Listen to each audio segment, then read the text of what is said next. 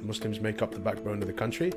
You know, the only problem is so the Muslims don't know their own strength. There was a figure that was uh, calculated. I think it was something. I can't remember what the figure was, and it was a big number. I think it was something like a hundred million pounds a year comes from the, and I think it was the Muslim community. A year, especially in Ramadan, gets generated, and all of that money goes abroad. The political decision was made by the man who had political power. Now, what we have now today is we have all of this leadership by ulama. And of course, as Muslims, we hold the ulama in high respect because these are the men that contain the knowledges. Mm. And we love them for it and we respect them for it. But they are in positions of knowledge, not in positions of power.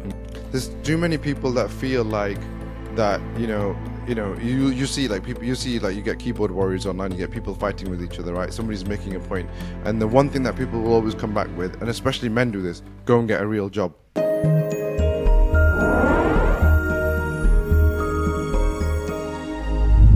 Of course not. Mm. So it, if if one changes one's perspective on reality and goes back to the core of what this existence is and what we are dealing with, then you start building the strength to do other things. And when you can when you can change your fear of provision and change your fear of rejection and change your fear of humility and all these fears that we have when you can i mean we say fear allah you know but what does that mean mm. it means that all other fear should be gotten rid of so there's only the fear of allah left yeah and i mean and that's one of the things is going that's into powerful. war i mean if you're if you're going into war and I mean, I'm talking not just like, you know, commercial warfare, but I'm talking you're going into war fi sabilillah. And once again, I'm not calling out to, you know, all of these things. I'm looking at it from a philosophical perspective. But if you're going into war, you have to trust and believe in what you're fighting for. Mm. Otherwise, it's over. Mm. You know, what you're not. You're gonna like. You're gonna pee yourself and run off the battlefield. Yeah, the, the whole facing death thing is interesting uh, you know, because that whole kind of uh, you know because that you would if you, if you were in that culture you get to 11 12 13 14 years old and you have to face your mortality you've only got allah left yeah. at that point and you do that you become a completely different human being you know you well let's also take that onto yeah let's take that also on a, on a on a much lesser level right because going to war is hectic. Yeah. You know, you know, there's there's a whole other thing, and it's very extreme, and it's like it's the extreme example uh, of, of of making a point. But if you take it on a much smaller example that most of us, if not all of us, have experienced, right? You travel to a country that you've never been to before, and you don't speak the language, right? And it's awkward. It's difficult. It's like, oh, you know, uh, uh you know you're trying to make sense of where you're at and what's happening etc etc but you always make it through mm. somehow you're always all right you know you'll find you're a place out, to yeah. eat and especially as muslims i mean i have an example now that i was uh, a couple of months ago I, fl- I flew to america and it was my first time there i was in arizona and um, we were out in the north of arizona and we had to get back to phoenix to get our flight and leave and the person that was dropping us off had to drop us off like five hours before our flight. And so he said, "Well, look, I know there's a mosque here, and there's a restaurant next door, so I'm going to drop you there, and you can chow whatever, and then you can do your prayers, and you can take an Uber to the airport or whatever." And I was like, "Yeah, cool." We had our dinner, and then we crossed the road, and we went to the mosque, did whatever, and we we did our prayers. Then it turns out that it's time for Isha, you know, and like all of these guys come yep. into the mosque. The mosque fills up. There's a lot of Somali guys, and you know, joining the prayer. You know, afterwards, Salam alaikum. Then the guys are greeting us. You know, oh, where are you from? You know, oh, from South Africa, from England, South Africa, whatever, whatever. Oh, what you doing here? Da, da, da, It's like, oh yeah, I lived in South Africa. I'm like, huh? It's like, yeah, I lived in Cape Town. Where did you stay? And and you know, it was like there was automatically a connection. Yeah. And then in the shortest amount of time, the one guy was like, "Oh no, that guy's an Uber driver. He'll take you to the airport." You know, just like rather than doing it through Uber, just yeah. do it straight with him. Yeah. So I'm like, "Okay, yeah, fine, yeah, let's do that. Wonderful." So we go to the other guy. We tell him, and he's like, "You're travelers." I said, "Yeah, we're travelers." I said, no, then I can't take any money. I'll drop you there for free. Wow. You know, and he took us to the airport, and I was just like, I mean, that's how it is with the Muslims. You know what I mean? It's like wherever you go in the world, there's always a mosque, there's always food, there's always somebody that's going to look Yeah, after I mean, you, I- and that's just when when I was doing when I was doing the post, um, I was doing a post on Facebook like three years ago, and I was writing about like how you know the dollar's going to collapse and the world's going to change, and we're going to have this new multipolar world, and all these things are going to happen. The biggest reason why people were were really kind of fighting with me and having a go at me was because what they were worried about was where is that provision going to come from? You know, they were because it, th- there's such that it's it's such a like it's Stockholm syndrome. You know, like it's such an ingrained belief that what actually props us up is the dollar. What props us up is the is the bank. What props us up is the pound or the euro or whatever. And you know, and it, but the thing is, it was a really good learning point for me because what I realized was, wait a minute, I need to I need to actually sh- start showing people the other side. And then you know I had to actually explain that you know like if if the United States Federal Reserve if it collapses, and if you know Credit Suisse collapses and Deutsche Bank collapses, if all these banks collapse, you know like hmm. the trees are not going to stop giving oxygen; they will still continue to give oxygen, you know, and like water's not going to stop flowing; it will still flow, you know, and sheep will not stop grazing; they will still graze. You'll still be able to go and you'll still be able to breathe. You'll be able to walk outside and still be able to breathe the air in. It's not like the sky's going to collapse. You know, it's not like uh, you know uh, uh, tomatoes are going to stop growing. These things will still continue. Is that we've been so we've been taught so much that like you know it's it's it is as you say it's shirk as you say because it's like a godlike belief. It's like a godlike iman in the bank in the in the currency that this is the thing that keeps me alive. This is the thing that keeps me breathing. And so when you when you mention that thing to people and say this thing's going to disappear soon, they can't breathe. That's the issue, and it's getting people to understand that you know these things are. It's not that there there isn't going to be difficulty. Of course, there will be difficulty. You know, maybe there'll be less food on the shelves. Maybe uh, it won't be as easy to get hold of nappies for the kid because they haven't turned up from China. Or maybe we'll we'll have a loss of power. Or maybe your WhatsApp won't work. Or you won't be able to browse videos on TikTok or whatever. It's not that there won't be difficulty. But the thing is that, and there, it's not that there won't be anarchy that comes with it. You've probably seen a lot of anarchy lately in South Africa. It's not that the anarchy won't come with it, but a lot of the anarchy is driven by fear. If people weren't so afraid, you wouldn't have as much anarchy. Well, one of the things, I mean, you mentioned South Africa now, and I truly feel that South Africa is going to be perfectly fine. Why? Really? Because the people are resilient. Yeah, but the people are resilient. I mean, you've got to understand the context of the the, the population here. It's like we have this thing called load shedding, right? Which is Yeah, absolutely fantastic.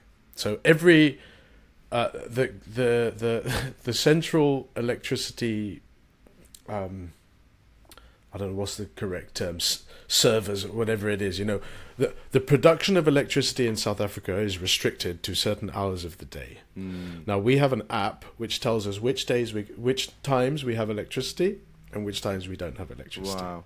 so every depending on what schedule they're using, they will switch off a whole district, and this is a boom, this is blackout, and then it will go to the, they'll turn that one on, and they'll go to the next district, and boom, blackout, and that happens across the entire country, Wow. right?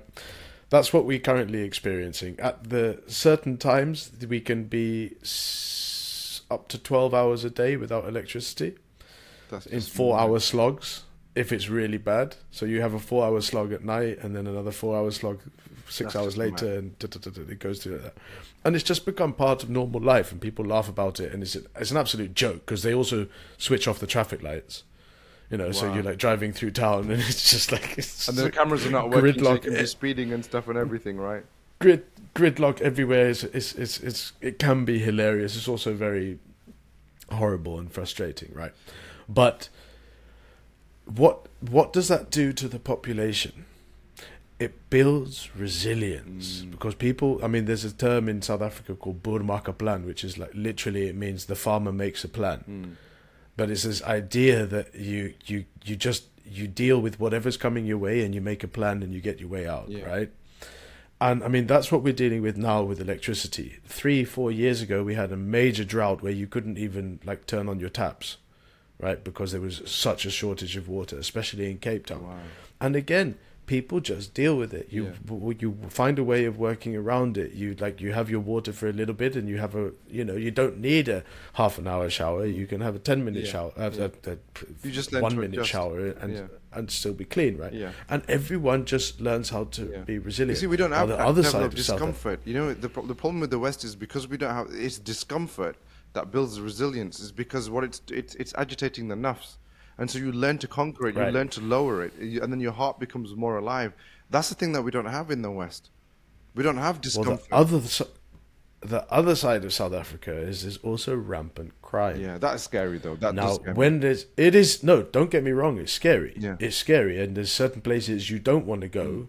unless you know people, and even if you know people, you still don't really want to go there Yeah. because it is dangerous, right? But everyone who lives in South Africa is aware that there is a there is crime. So you're you're you're when you go out, or when my wife goes out, or you know, You're you know, vigilant. you you're just like you're vigilant, Yeah. you know, and you're like, okay, where are you going? All right, cool. Yeah, just like keep your phone on, make sure your phone's charged, whatever, right? Mm.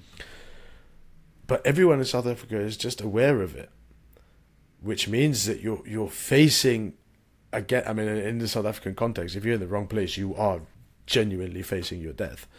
Um, but it it's building like that inner strength. And now you talk to people in the townships, you talk to people who live there in some of the worst areas in South Africa, which means it's really some of the most dangerous places in the entire world. And those people are resilient. You know, those These people, are do not fear death people in the same way. survive in the new economies. You know, And that's what I'm if we have saying. Economic de- And devastation. they Yeah, they will survive. It won't And be us We're living comfortable lives. and what's the underlying factor? They believe in God. Yeah, because it builds your strength. they know that they you know, just- it it believes it, it builds your faith in Allah even more. Exactly. Now, if you take the United Kingdom as a case study, right now, everyone everyone is aware that the the, the utilities are just like going sky high. Hmm. You know, I was speaking to somebody there who is in the energy world, and he was telling me like, no, the prices are going to keep going up, Yeah. and it's going to get very, very, very difficult. Hmm. And there was a lot of a lot of fear over last winter hmm. that people weren't going to be able to stay warm. Now, at the point at which people can't pay for their central heating, you know that's that's a big problem. Now people are, are, are freezing, and the old people are going to literally freeze to death. You know, and there's all of these like compounding things Yeah, on top of of the fact that in. just going to this. Lots of things are closing Right. in. Yeah, they see like what happened here was um, when the pandemic took place. Right after the pandemic took place, there was this kind of you know there was this kind of collective. You know, like the pandemics come to a lot of places. Like the pandemic in when it when the pandemic went to Pakistan. Realistically, the pandemic was only in a couple of um, cities in the major areas, and even then, it was kind of it was it was kind of a superficial lockdown. There'll be a few days where you get in trouble or whatever, but m- people just kind of got on with it, right? we ha- obviously we in the UK we had very real lockdowns. It, it was very real. I mean, you could get in some serious trouble if you're not wearing a mask, or you know, if you're if Yeah. you're uh, contact or whatever, you could you could be facing jail time or a massive fine or whatever. It was very very real. But what happened after the pandemic is people suppressed that and pushed that down inside of themselves and tr- basically tried to find a way to forget it, right? And so what happened after that was people went back to living a normal life, right? Jet setting around the world and going out and, and, and buying the fancy cars and building an extension in the houses and doing all these kind of things. It's like life just goes on and you just go back, right? yeah, And you could say, oh, well, that's coming from a place of resilience. resilience. They got through the pandemic, and uh, they're like they're just trying to get back out there, and they're just trying to do that thing. Re- the reality is, what they're actually doing is trying to escape. They're not, fa- they're not. They haven't faced that trauma. They've not faced uh, that that brutality or whatever it was. What they're actually trying to do is like the, the guy who comes home, you know, after he's had a lot of tragedy or whatever, and he, and he turns to the drink. That's what this is. It's it's it's finding a way to intoxicate yourself so you can forget what came before you. That's what's going on. And the problem with that is that, that it's not coming from a place of resilience. So when all of this goes to pot, you're not in any position to be able to cope with it because you've been ignoring it, you've been running away from it. That's the problem. right. And this is what why, and I'm sure you're on a similar thought pattern. That's why I, well, part of why I've I've I've done I've created this course and part of what I'm calling too, which is taking that journey now Yeah. to the self. Yeah. And under so the I've I've divided it in four parts. The first part is the journey to the st- to the self and the stages of the journey. The second part is the time we live in and how we got here. The third part is using Western classical music as a as a case study for means of transcending this reality. Mm. And then the fourth part is okay, given the fact that we're on the journey to the self, we understand the time we live in, and we know that there are ways that you can transcend this reality and like mm. raise yourself up to a higher frequency then what do you do moving forwards and i've set out this what i've called the heroic path or the heroic way which are 10 principles that you need to be nurturing mm. so that you're going to thrive in the oncoming chaos mm. because the chaos is coming The chaos is is coming. I mean, yeah. you're talking about the dollar and Yeah. whatnot. I mean, it it's it's a matter of time. And and one thing that I also say at the end is that it's just a matter of time. Now that may be a month, it may be a year, it may be a decade, it may be a hundred years, it may be two hundred years, right? We don't know. These transitions in time, they happen gradually and they happen over time. But if it happens tomorrow, you want to be prepared now. And if it's going to happen in a hundred years' time, then you want your grandchildren to be prepared. Do you know what I mean? Because they're com- you know, it's coming one way or another. Yeah. And like, if you want your descendants to be on the forefront, which everybody It's does, like the it's like part of you know the, the volcano is going to erupt at some way. point. But you were telling me something about a volcano. Yeah, so I was just saying, like it, you know, it's it, it's naive if you think that the volcano's never going to erupt and you don't make any preparations for it. That's just naive. It's going to erupt. It's just a case of when. Right, but if the entire if the news is telling you that this volcano is not going to erupt, Yeah.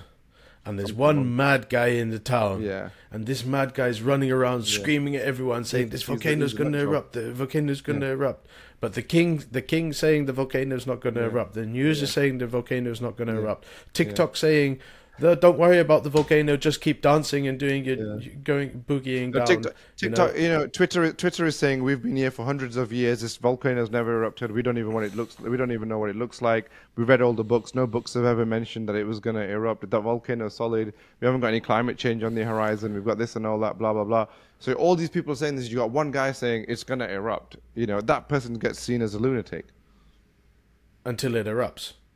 Until it erupts, and then and then and then that guy who's a lunatic, he's also very bitter and resentful, and very angry at everybody. He's like, "I flipping told you so. You don't listen to what I'm saying to you." Well, I It's don't like, think why- because if that person, well, if that man that was saying that it's going to erupt and nobody listened to decided, you know what, enough's enough. I'm taking my Yeah. family and my three closest Yeah. friends, the people that actually believe in me, and we're going to go Yeah. move to another place. And Yeah. they go and move Yeah. to another place, and they live happily ever after, and everyone else ends up in Vesuvius That's, 2.0. honestly, that's what life is like. Uh, Life is very similar to that for me. I mean, I don't. I'm not in a position to pick up and and, and go that because you can't escape the banking system. You can't escape escape fiat currency. All the all the bank central banks are probably going to collapse because they're all because they've all been at it. They've all been at printing money. They've all been at this riba and everything. They're all going to suffer. Pakistan's suffering. Lebanon is suffering. Venezuela is suffering. Italy is suffering. Malta's suffering. Sweden's suffering. You know, uh, all these countries. the Australia is suffering. United Kingdom is suffering. The United, United States Kingdom is suffering, the most, probably. Australia is suffering. Yeah, yeah, definitely. The You know, entire world is suffering. What's happening Yeah. in Sweden? Uh, in Sweden, there was some real there was some real estate company. I just found out about this yesterday. Some real estate company. They they basically became the one of the, I think probably possibly the fastest growing company in the history of Sweden. And the reason why that happened was because they they, they managed to get some money, and then what they did was they went to the, the they went to the councils and to all the state institutions and bought all the uh, all the real estate from the state institutions, so the hospitals, the council buildings, all of this kind of stuff, and then rented them back to the state institutions. So they bought the build the pri- this private company bought the building off the council, and then rented it back to the council, right? So now they're making the money. So they became the fastest. I think they became the fastest growing company in in Sweden's history. They were doing really well for like six, seven years, and then they've made a series of, uh, you know, it's a mixture of obviously hubris and ignorance. They've done a series of strategic bul- uh, uh, blunders, and now they're about to go bust. and they've wrecked the economy in the process. They've wrecked, they've wrecked the Swedish economy in the process because the state institutions were having to pay this company to run the country. Um, and they've destroyed it. And then you look at like Reddit as well. Like Reddit is just you know Reddit went dark yesterday because they've made these stupid moves. Again, it's a it's an it's a, a, a healthy balance of hubris and ignorance, and they've just screwed themselves over. And this is happening all over the world. So all these institutions are about to fail, and people are not going to know what to do. People don't know how to survive without WhatsApp or without Instagram or without Well, Facebook or without That's Twitter. one side. That's one side of it, and the other side of it is the human does know what to do. The human He does, knows yeah. how to function. So, but we haven't learned to tap into that. Not yet, but then if everything crashes tomorrow, especially and especially in the Muslim communities, Yeah. Like you know, tomorrow there's everything's gone to shit. There's gonna like the, the people will feed each other. They're Yeah. not gonna turn on each other. You know, there is a natural human. There is a natural. Well, you see, thing you say that. being. You say that, and I, I'm sorry to always be the one that that, that sounds very cynical and, and, and you know and resentful and everything else to go with it. But for me, the the the you know what was emblematic of what is to come was what was going on in the pandemic. And you know, in the pandemic, we had people fighting over toilet paper in this pandemic. They were they were there was they were coming to blows over toilet paper in this country. It was that pathetic, right? They people weren't talking to each other. They were they were um, uh, they were uh, reporting each other to the police. They were fighting over trolleys. They were you know, and it was just absolute chaos over and it was Well- crazy. I'm telling you, it was crazy. And if it, Well, and the- I, I so- for me, as far as I was concerned, that was just a sign of things to come. well, then I have to use another example from South Africa again, which Yeah, South Africa's uh, much better in this regard. Well, there was. I mean, it's better in one sense and it's much worse in another sense. But in Durban two years ago, Yeah, was shopping two years malls, ago, three years ago, there were massive riots, Yeah. and I mean, like they were. It was. It was insane. Yeah. Like entire. But they were shopping- engineered, Not though, not weren't they? Shopping. I saw this. I Well, I'm not going to talk this. about the. Yeah, I'm not going to talk about the political backdrop of it Okay. on this in this conversation Okay. because I don't think it, the, the the cause of it is not as relevant as what happened Yeah, during it. I know, What but they you just see- destroyed the shopping malls, though, didn't they? Yeah, but I mean, it was a lot worse than that. It wasn't just destroying shopping malls. It was like people's businesses, you know, the local cash and carry, etc., etc. And what did the Muslims do? And not just the Muslims, actually. I mean, Muslims in particular, but uh, you know, all of the the kind of different areas they cre- they created basically their own militia, and they Right. had people on the outskirts of their kind of um, communal living district and anyone that tried to get in or out was not allowed unless they kind of given clearance by and it wasn't state i mean even the the police couldn't even enter Wow. you know it was like complete yeah, like, you wouldn't protection to pull that off here. and the- you wouldn't be able to pull that off. right and then you know through the mosques there was a network of people the people that had cash and carries and had ex you know bread and stock of food or whatever you know they handed it out to the families that needed food and it was like what you saw is just a natural society emerging out of the crisis Mm. and then the crisis disappeared and everything went back to normal But you're. Be- I But think you're better that- set up for that. I don't. Th- I don't think we're set up for that here in the UK at all. I don't think we're at no all set up for that. you're not No, we're not. We're absolutely not. No, You've I've got a here, so question for seen, you. You've seen what it's like, what life is like here. I grew up there. I know. I know the UK as my country. I was born there and I was raised there. And, and, and having been here for what 16, 17 years, or at least based in South Africa, and going back sporadically and seeing what's happened to the country, is like you, you see the stages of degeneration, and it's actually quite horrific. Mm. Yeah, know, you see, and probably notice it more. country- You get more contrast when you come. You see even more of an outside perspective. Well, th- this my point is so I I hadn't been to the UK since before lockdown. Right. And then I went last year, and it was my first time back in the UK. And what shocked me massively was the fact that a packet of crisps cost one pound. It's just. And I'm like, no, that, that, that that's insane. That doesn't make any sense. Like a packet of crisps costs twenty p. Like, How the hell can you charge a pound for a packet of crisps? And that for me was just like that. That was it. That was like I was like, now this country's finished. If a packet of crisps I- cost I one went to a dentist, real uh, McCoys. I, I went to a dentist a week ago, and he char- he did he did four minutes of work on on this tooth. Four minutes of work, and he charged me 175 pounds for four minutes of work, and he said, "You got to come back next week, and I will." Uh, I'll uh, I'll take I'll actually extract the tru- tooth next week. And I said, why can't you do it now? Because I haven't got time. And that and he wanted another two hundred pound for next week. So that's two hundred seventy five pounds for one little tooth. That tells you that this country is finished because everybody's just ripping. You've got half of people just ripping everybody off because they're just taking advantage of their position, and the other half you've just got this flipping surge in, uh, in prices, which is just insane. Yeah, but the other the other side of it is that his rent's increasing and he has to pay his rent. His house uh, mortgage is also like you know, Yeah, so everybody- everybody just- everybody his just- kids just are at private school Yeah, that's and the pr- price of the private schools increase and everything increase, right? And the price of fuel's gone up, so he needs to cover himself. And it's like yeah, it, but see, everybody's doing that. You see, the trickle down effect. Yeah, but uh, the, the, I, I think, and that's the thing. The difference between this country and a country like South Africa, you have more of a community feel that everybody's got to look out for each other. In, in, a, in a country like the UK, it's everybody's for number one. It's the, it's a true capitalist way. You just look out for yourself. Just as long as just get enough. You know, in the pandemic, it was just get enough toilet paper for yourself, right? And as long as you're okay, forget. You know, you just got to fight for yourself. It's all about you. You know, and tha- and that's what it's like over here. It's like as long as you can keep your house running, nobody else matters. Right now, if you're going to be a Muslim and you're going to talk like that, That's what I'm then saying. then you've lost then you've lost your deen. Yeah, that that's That- as far what as I'm saying. concerned. Yeah, I mean, So it- you can uh, go and pray five times a day and whatever, but if you have no It doesn't mean concern for your brother, Yeah, it doesn't mean anything. And the Bengali community Then sticks with the Bengali community, and the and the Pakistani community stick amongst their own, and the you know the French community and the Polish, and everybody just sticks amongst their own. You know, we we actually had a mass uh, exodus after the pandemic, because what happened is what happened during the pandemic is that everybody everybody went back to their families, everybody went back to you know kind of there was a little bit of natural living, there was a little bit of just slowing down and, and breathing and, and, and getting a break from the rat race and all that kind of stuff. And a lot of people that had come here to work, they just didn't have that support system. The, you know, the neighbors weren't looking out for them or taking care of them, especially in London. Like in London, I, I lived in London for seven years. To this day, I don't know the names of any of my neighbors that were there.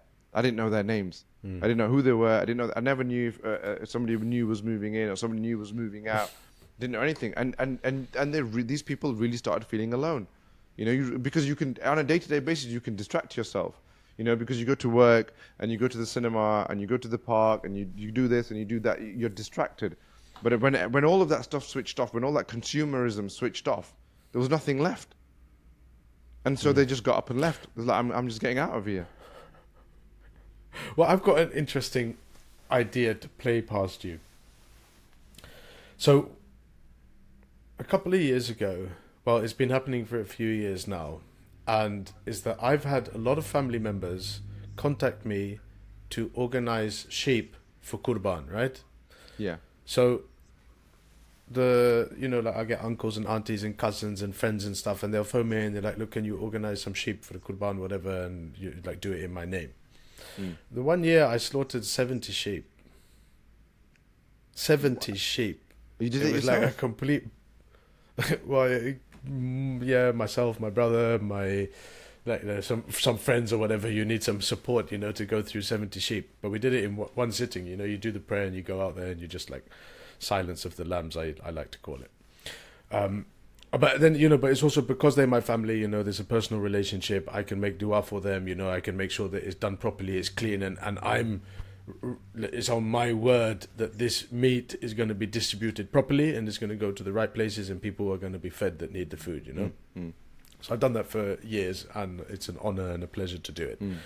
But I was doing it, and then I was in the United Kingdom, and I was talking to this very influential person in London. We were having a a meal, and he was telling me about you know the strength of the Muslims in the country and how the Muslims make up the you know such a strong body, and you know we've got like a the, the, the mayor of London's Muslim, now the first minister of Scotland is Muslim, and you know this one's Muslim and that one's Muslim. I'm like, yeah, yeah, yeah, yeah, yeah. I agree with you, 100. percent I agree with you 100%. Yeah, Muslims make up the backbone of the country. You know, the only problem is so the Muslims don't know their own strength.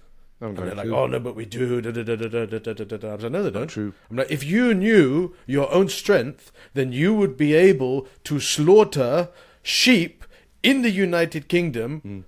on Qurban time because that is part of your sunnah Yeah. that the Prophet Instead of we have to sallallahu send alaihi money to wasallam Pakistan, showed you. We have to send money to Pakistan. Instead, you're sending money to Pakistan, Yeah. to South Africa, to other places, and there are people in the United Kingdom. There are Muslims that are hungry, and they are not getting that food, Yeah. and you're sending that food to other Yeah, places yeah. when you've got to support the people that I are think, right next to you. I think to there you. was there was a figure that was uh, calculated. I think it was something I can't remember what the figure was, and it was a big number. I think it was something like a hundred million pounds a year comes from them, and I think it was the Muslim community a year, especially in Ramadan, gets generated, and all of that money goes abroad to Syria and to Yemen and, I mean, to- and, and everything. th- and one think- thing is it going abroad, which is one thing, but the other thing is is why is it that Yeah, a that's what I'm Muslim man Yeah. cannot slaughter an, a, a sheep on Eid? It's our sunnah. Why do we have to break our sunnah, right? Because the state says no, it's bad to kill animals. It's not fair. It's not nice. When slaughtering a, a, sheep Yeah. is one of the most s- like the, when you do it, and and this is on another note of masculinity, which is for a man to to do it himself. It does something to you as a human being yeah, yeah, because you realize definitely. you realize that it's literally as it is with the sheep it's that easy with the human being Yeah, you know yeah. someone could come up to you and just Yeah. and it makes you, know, recognize the value you- of your, it. your your blood's coming out and you see life in a different Yeah, perspective yeah, right Yeah, absolutely. so that that's one aspect on the on the masculinity and and and also then you know just being able to show i mean your children that this is where your food comes from you Mm. But know? men don't have. gonna eat lamb chops men today. I, I used as a man in South Africa, you still have a little bit more agency. But in the West, in a place like the UK, men don't have any agency.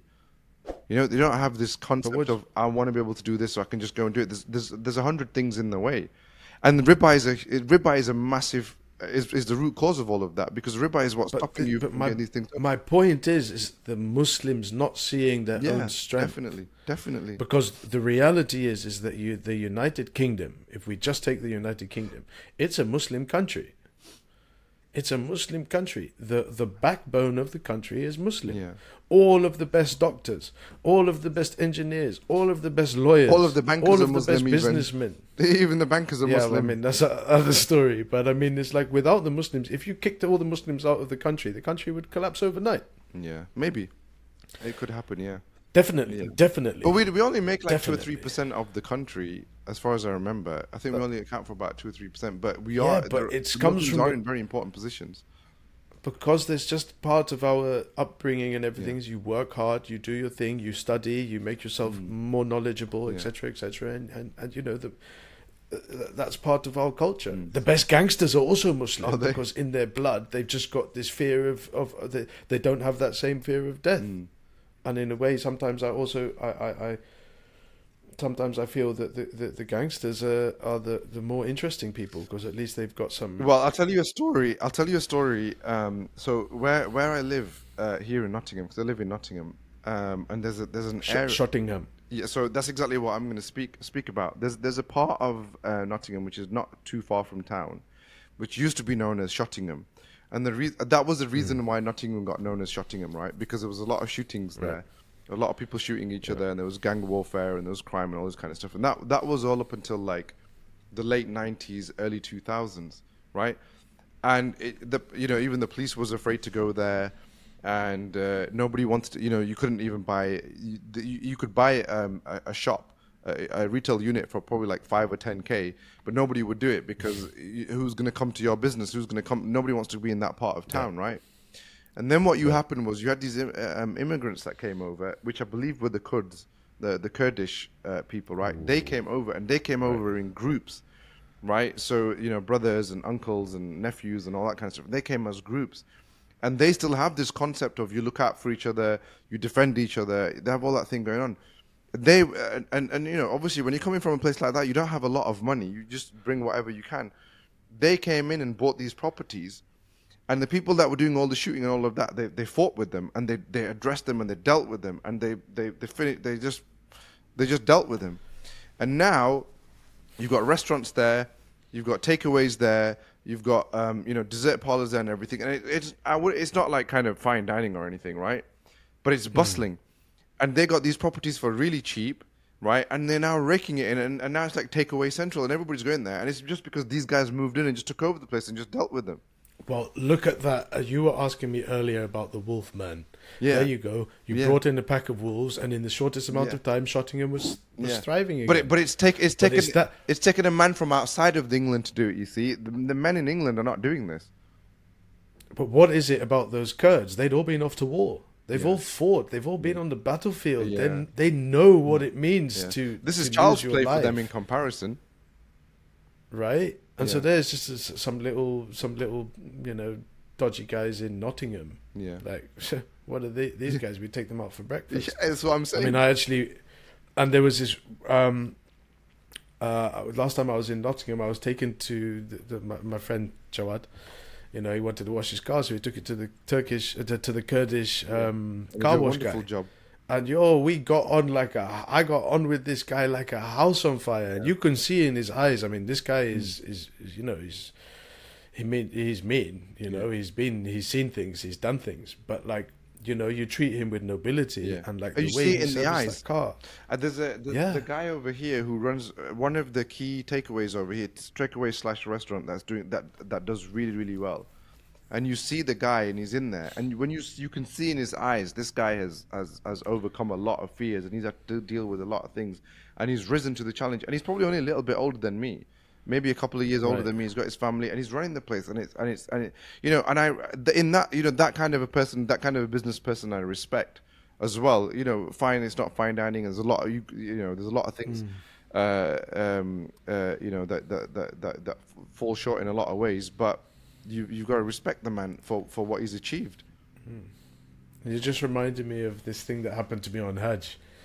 So we were walking down from the Haram back to our hotel, and there was just like you know how there's hundreds of thousands Yeah. of people everywhere, and there was just this one Afghan man, and like he must have been in his fifties, sixties, like, and you just looked at his face and you could see that he was just Mm. like, I mean, this was a warrior, and this is a man that has Mm. has seen things and uh, done things, you know, and there's like, there's no messing around with this man, like, you could like, read it straight across his face, and our eyes, you know, connected, and he looked me straight in the eyes, and then he just smiled. Yeah, it's the most and it was like smile. this oh it was this smile that uh, every time i like recount this i start getting goosebumps Mm. because it was just like the most beautiful man Mm. in front of me and i'm like that's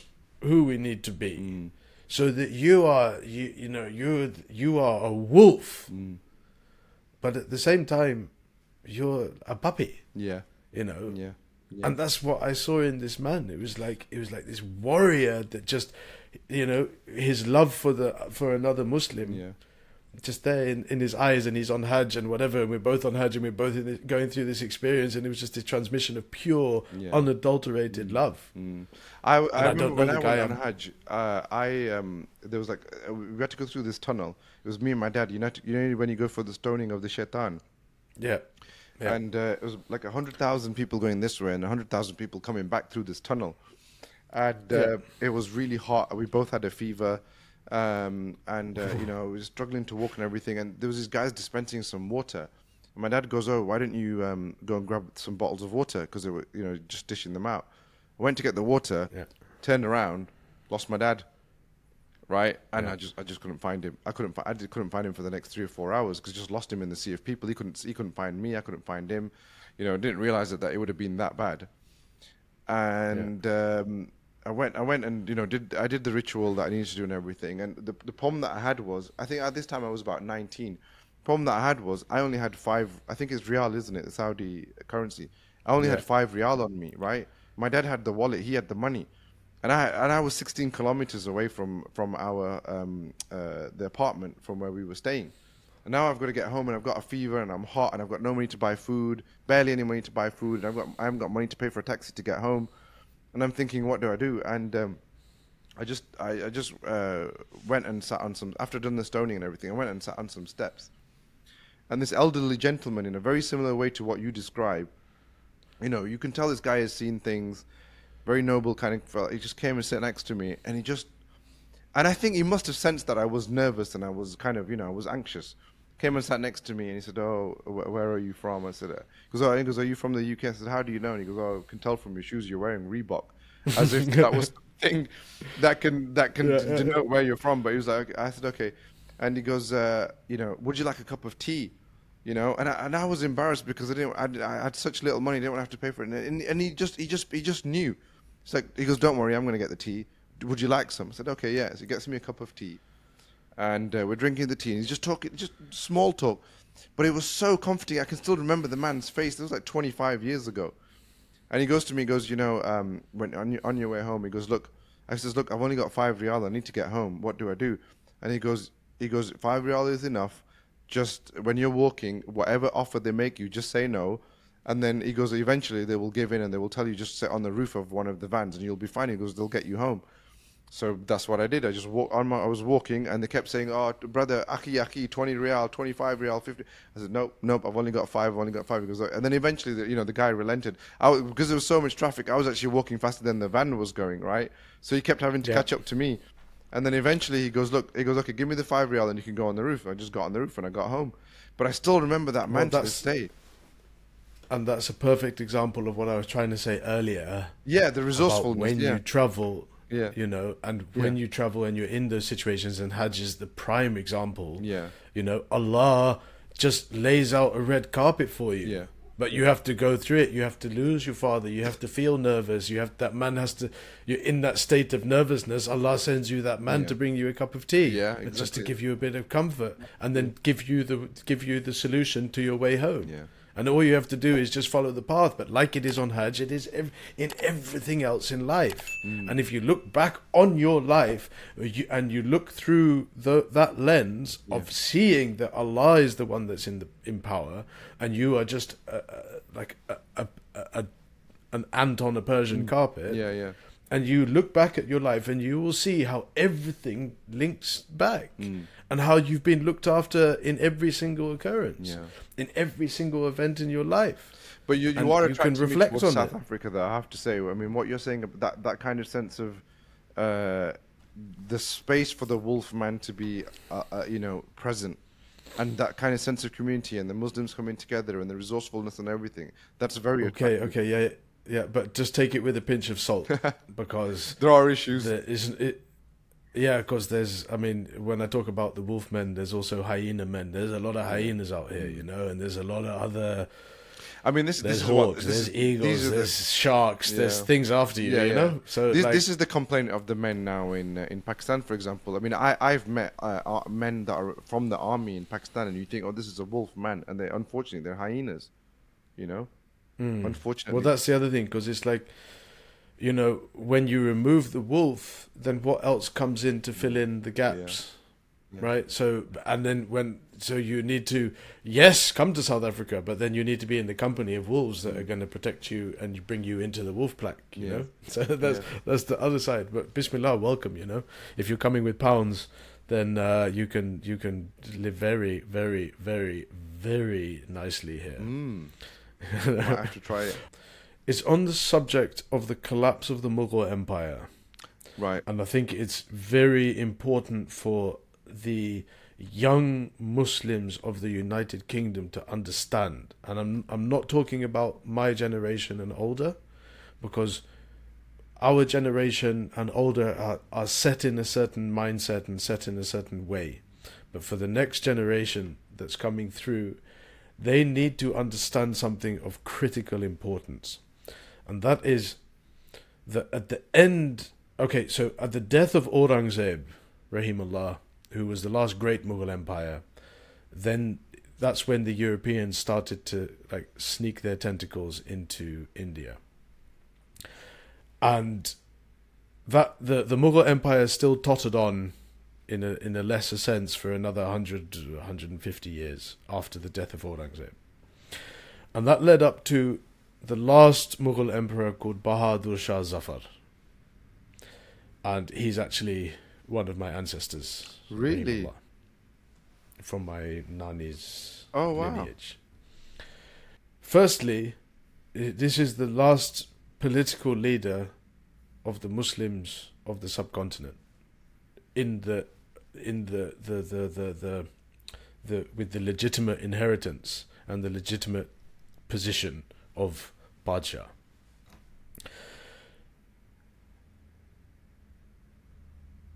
The British slaughtered his sons in front of him. I didn't know that. right? They they they they put him in jail and left him there to rot in Burma.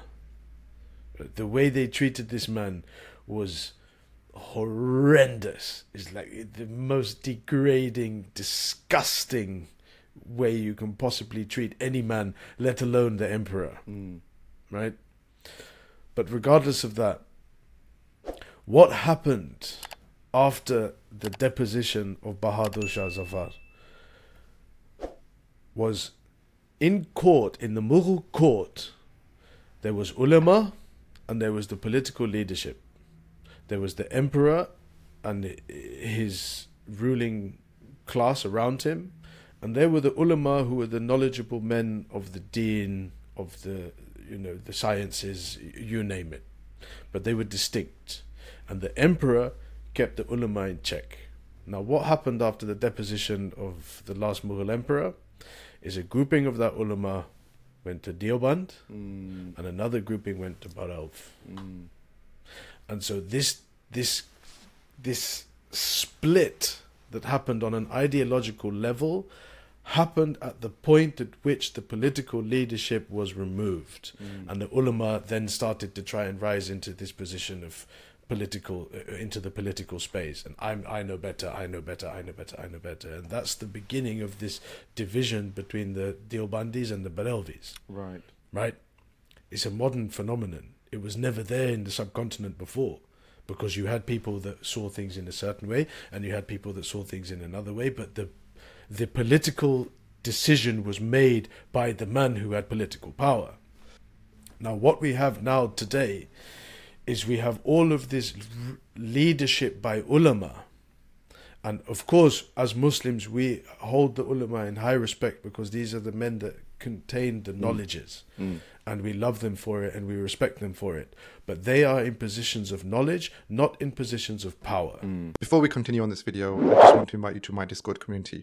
Look, the world has changed, and it is changing still. And on my Discord, which is a simple mobile app that you can use, you can stay in touch with other like minded people like me who are staying informed of the things that are happening around the world that are going to affect our daily lives very, very soon. So come and join me on my Discord community, and let's grow together and let's navigate this changing world order together. And what the Muslims are lacking today, and this has been a process that started with the deposition of um, Sultan Abdul Hamid II in 1920. 08. No, his deposition. Was, 1908. his deposition was 19. His deposition was 1908, Yeah. but he died in the 1920s. Yeah. But in 1908. and the, the actual right? empire was ended in. I mean, the empire was officially ended in, say, I think it was 1923, but unofficially it was already done with by 1911, I think. Right. Yeah. So what what we have been lacking as Muslims, as a grouping of people, since 1908 is political leadership. Mm. Now, this is something that since the time of the Prophet sallallahu alaihi wasallam, all the way up until 1908, wherever there were Muslims, there was political leadership above ulama, and it was their responsibility to govern and to establish zakat, to make sure that the weights of the coinage was in check, to make sure that there was jihad done once a year, to make sure that it was certain that when the time came for Ramadan, the big man said we're doing it this day, and everyone had to do it that day. Mm. You know, there was no at the and if you decided, oh, you know what, I'm going to do it on another day, there were ramifications. You know, because they were there to keep things in check. What we have today, the Muslims have become divided. They're chasing after money. They're chasing after all of this waham. Mm. And the thing that's lacking is the leadership. Mm. So you will have more division and more division and more division. And now it's not just Barelvi and Deobandi. Is a, you know then you've got all the cultural aspects. Yeah. Oh, that's the Albanian mosque. That's the Afghan mosque. That's Yeah. the Kashmiri mosque. Yeah. That's the Punjabi mosque. That's the other mosque. Other mosque. Other mosque. You know, and it's all divisive. Mm. Whereas what is needed is the rise of outward leadership, and that's what the Muslims are lacking. because like if we come back to the wolf pack, there's there the wolf pack has an alpha male, but the alpha male again in the wolf pack you have to if you study wolves it's actually very interesting because the alpha male does absolutely nothing. Mm-hmm. He's just there to keep everything in order mm. and to make sure that the youngsters don't eat before him mm. and to make sure that everyone's doing what they're supposed to do. But when it comes to protecting the pack, he's there at the forefront, Hmm. you know, and he's there defending everyone from whatever happens. And then on another subject, which is also interesting, is that even the term of alpha male, the alpha male doesn't exist. You know, there's this whole ideology today is, oh, you've got to be an alpha male, you've got to do this, you've got to do that. But the alpha male, I remember having this conversation with my, my guide and mentor, Sheikh Abdul Qadir. And he says, I, I don't understand this thing that people talk about the alpha male, the alpha male. It's like, look at nature, there's no alpha male. I said, the, the, the alpha male is only when it comes to breeding. What does that mean? only when it comes it means that the the the male only asserts his dominance over the other males when it comes to breeding Right. and i mean that's if, if that's not in line with the human creature as well it's like you deal with other men all the time. It's not that you're better or you're stronger or you're more manipulative or you're you know you're more commanding over another man. No. But when it comes to messing with your wife yeah. You know don't mess with my wife. Don't mess with my children. Mm. it's breeding. That's my that's my lineage and i'm going to protect my lineage and make sure and you know and they're under my protect i protect them but when it comes to everything else in life it's not i don't need to go into a board meeting and assert myself as i'm better than you i'm stronger i'm bigger i'll i'll i'll, I'll, I'll mess you up whatever whatever no it's not that's not how it works in real life Mm. Although there's a lot of, unfortunately, there's too much of it that's going on. That's the problem. There's a lot of this. yeah, and but what is it but what is it in reality in reality is ego yeah, yeah, of course, Is it's ego. It's, big- it's, it's because wanting I'm to assert insecure dominance. about how- yeah, Yeah, I'm insecure about how strong I am. Yeah. Because in reality, I'm a slave Yeah. that's paying off my mortgage and Mm. paying off my car finance and paying off my my credit card bill, and I'm like drowning in debt, and I have absolutely no power at all because I have sold myself to the devil, and so now I'm going to yeah, but the, the, fuel the my issue is that insecurity by there's too many people that feel like that you know you know you you see like people you see like you get keyboard warriors online you get people fighting with each other right somebody's making a point and the one thing that people will always come back with and especially men do this go and get a real job get a real job do something with your life get a real job as in like that's the ultimate that's the sign of nobility if you've got a job and you you're you're you're paying your mortgage, then that's what makes you a man. This is what I've been saying right from the beginning. That that that entire concept of that is upside down. It's completely wrong. But that's what that's the the kind of the thing that you, the current that you're always fighting against. Hmm. Well, I don't fight against it. Is it- Good. If, people want to, You're you're the people I mean, of you Sheikh know, I mean- Qadir. That's why he was a. I mean, But, I yeah, mean, you, I've had an example. it- you had an example in front of you about how things could be done instead of how they have to be done. That that's the difference that you had. But you posted that amazing video yesterday of the tiger and the and the Yeah. donkey. Yeah. Oh, that was absolutely brilliant. I know it's funny That is because th- there are things there are things that happen in my personal life always, right? And then what happens is a lot- I mean I there's so much stuff that's going on around me always. Like my my my life honestly the last 5 years of my life are worthy of a Hollywood sto- story. They really are. Not Hollywood, maybe Bollywood, Hmm. right? This, I've got a lot of drama in my life. Got a lot of toxic people around me. I've got um very I've got a lot of constraints. I've had there's been a lot of kind of things that have just come together that have put me it's like the irony of ironies, right? So there's a lot of irony in my life at the moment. If you saw what my life was like when when my life started and how much promise I showed as as as a young kid and as a teenager and you see what my life is like now, there you you could ne- somebody who met me as a 12-year-old or a 15-year-old and you see where my life is now like that person would probably pass out from the shock of there's no way that this is where your life has ended up. There's a lot of things that are happening in my life.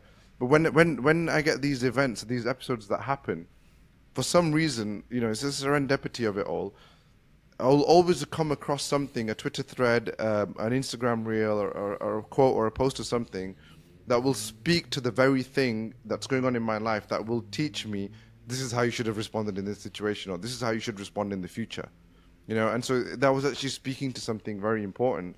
The reason why I, I, put it up was because something had happened the day before, and you know I shouldn't have spoken in that moment. I should have just kept my mouth shut as the guy was describing in that video, the tiger doesn't speak. And I'm not saying I'm a tiger or I'm a lion. I'm not saying any of these things. But Yeah. the idea is that if, if, if your if your intentions are to be noble and courageous and, and those kind of things, then I should have just kept my mouth shut. You know, and um, I Well, I am saying I- I am a.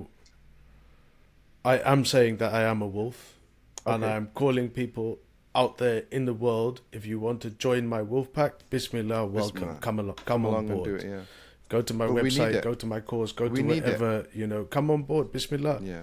You know, whatever I charge for my things, what you are going to get. I don't even charge for hardly anything, only my cause, But whatever you're going to get in return, I promise you, is going to be Inshallah. exponentially more valuable than any pounds. Well, the pounds doesn't isn't worth anything. So But yeah, so this is what Um, I'm saying. You know, it's like um, uh, so I always end up finding something that kind of just there's there's a guy there's a guy on Twitter I, I can't remember his name even Mikhail something, and he does he just he, he comes online he comes on he comes on Twitter. He, does a, he does a few tweets and then he disappears. You won't you won't see him tweet for like a month, two months, three months, four months.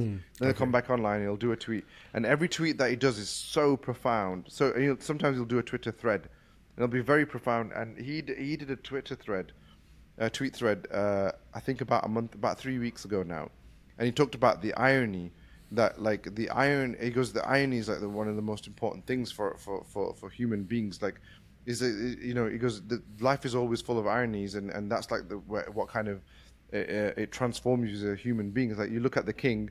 The you know the king becomes the beggar. That's the irony. He was a king and now he's become a beggar or the, the the the strong becomes the weak, or you know all these things. And he goes, it's through the irony that you start to grow as a human being because it's there to teach you something, right? Um, I, it was a very interesting thread anyway, and I thought, well, that really spoke to like my life, really, like what's going on in my life right now. And, so, and he goes, but then eventually you get to the end, and you, you know, the end starts where the beginning, kind of, you end up at the beginning, kind of thing. It's like quite circular. I thought, well, that's really interesting. Well, the real reality is is that whatever's happening in your life, whatever it is, good or bad, you've created. Yeah, of course, You've yeah. brought it to you. yeah, yeah, yeah. And it's this famous thing that my mentor once again said to me. He said that the murderer, no, the murderee, the murdered, Murdered, yeah. finds the murderer. Yeah. Yeah. So it's like whatever it is in the to it, person yeah. that gets murdered, Yeah. they've brought they've brought the murderer to Yeah. them.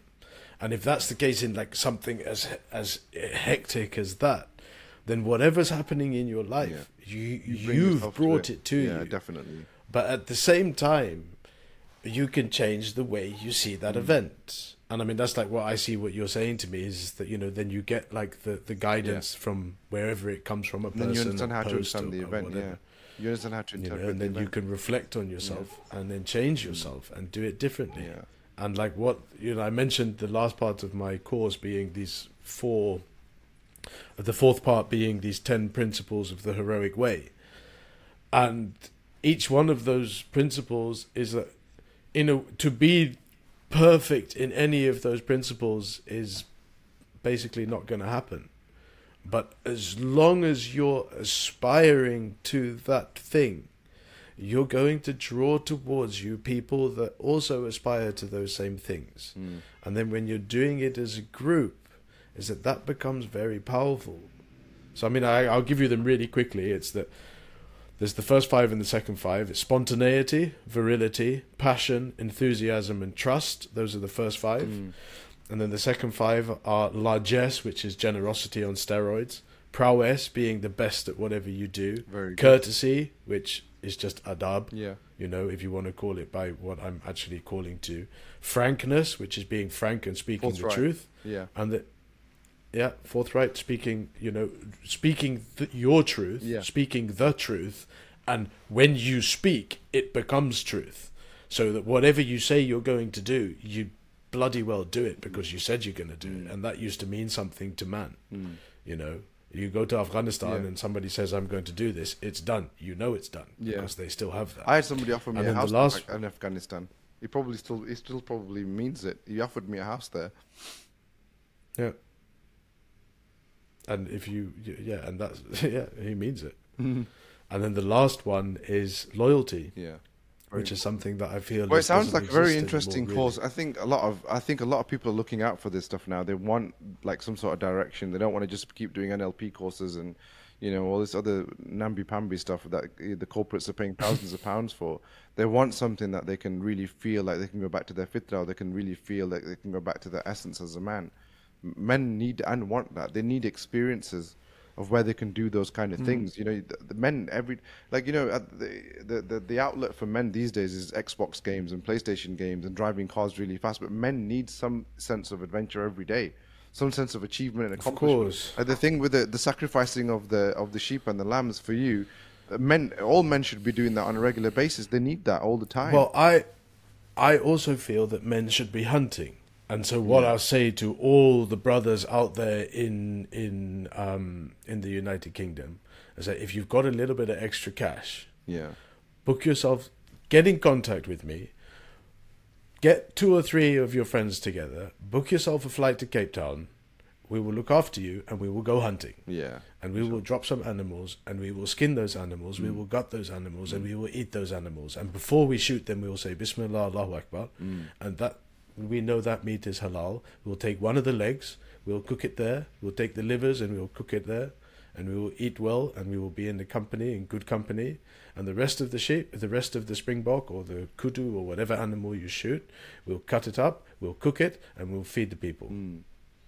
And then you get back on your plane that's- and you that, go back to that, wherever you that for men b- a a- a hundred years ago, two hundred years ago, was an everyday kind of an experience, and now it's a once in a lifetime kind of experience. That's how much life has But I'm telling you, uh, the, with the current exchange rate, like the, my cousin, another cousin, right? So he contacts me and he says, you know, he's thinking of bringing his family down, whatever. And I'm like, yeah, yeah, yeah, come. And he's like, so I was like, what do you want to do? And he says, I want to do safari. I want to do this. I want to do that. Where's a nice place to stay? Whatever, whatever. I say, cool. So and so he says, contacts me and he's like, um, what's the best um place to do safari? I'm like, okay, well, look, you can either fly to the other side of South Africa and do it like full on, or there's a farm nearby which is going to be easier if you're coming with the kids. You know, you go there, it's five star, it's luxury, it's beautiful, and you get to see all the animals and you'll have a great time. He's like, okay, cool, send me the stuff. So I send him the link to that one place just outside Cape Town, which is also halal, run by, it's a Muslim institution, you know, it's a Muslim farm, everything's halal, it's wicked. And he says back to me, he's like, bro, like, why is it so cheap? yeah, If it's like you said, it's like five star and whatnot. I'm like, what do you mean? Why is it so cheap? It's flipping five thousand rand Yeah. a night. It's like that's a lot. That's expensive here. how much is like, that in the UK? No, it's like 180 quid.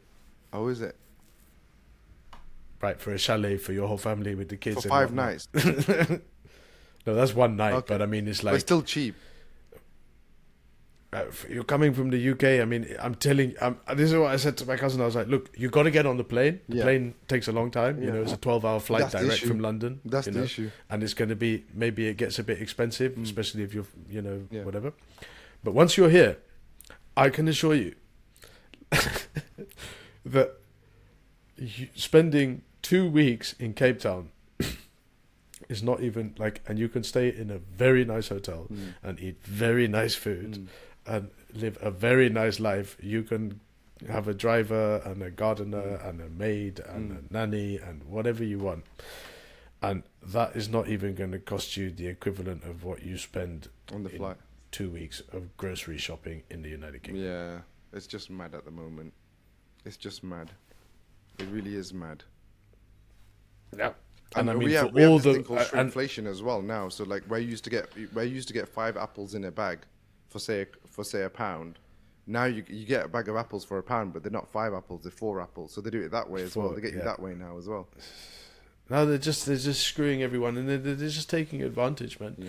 And so I, I'm I'm calling to people. I'm like, come out here, come out here, get in contact with me. I'm Mm. Yeah. very easily contactable, and like organize a trip with the guys. Mm. It's better if it's just lads, you know, and you have a company like male company I don't know. It's like, and you and you can still do that toxic shit. You know, like I'm not saying that I haven't changed nappies. I have, and I'm not saying that I don't sometimes get stuck in my domestic situation. I have. You know, we all we we all live in this time. You know, but at the same time, it's imperative that we spend time as men doing manly stuff, Mm. manly stuff, and just like keeping in the company of men, Mm. just sitting around a fire talking rubbish, making jokes, Mm. and eating meat.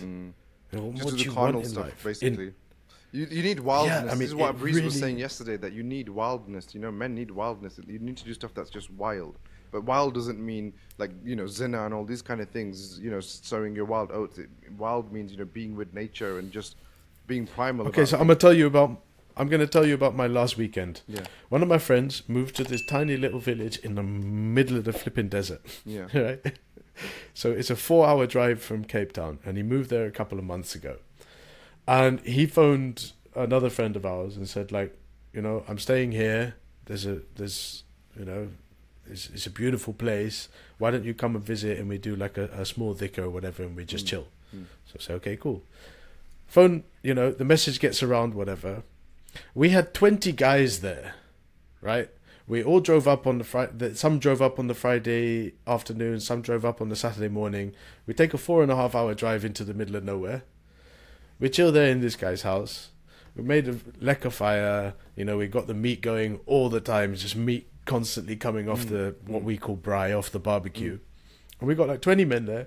And it's just company. Yeah, we okay. We did a little bit of uh, dhikr, recited some Quran, and did some wazifas or whatever, Yeah. you know, in in the evening. Mm.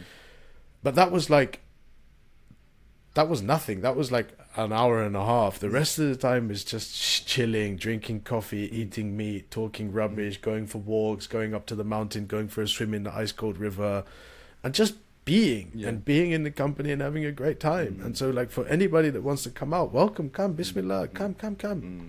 All you have to do is get on that flight. Yeah. And yeah, okay, maybe the flight's difficult, but once you get off that plane, ha, I, I promise, whoever comes, whoever wants to take this, uh, accept this invitation, you will have an amazing time.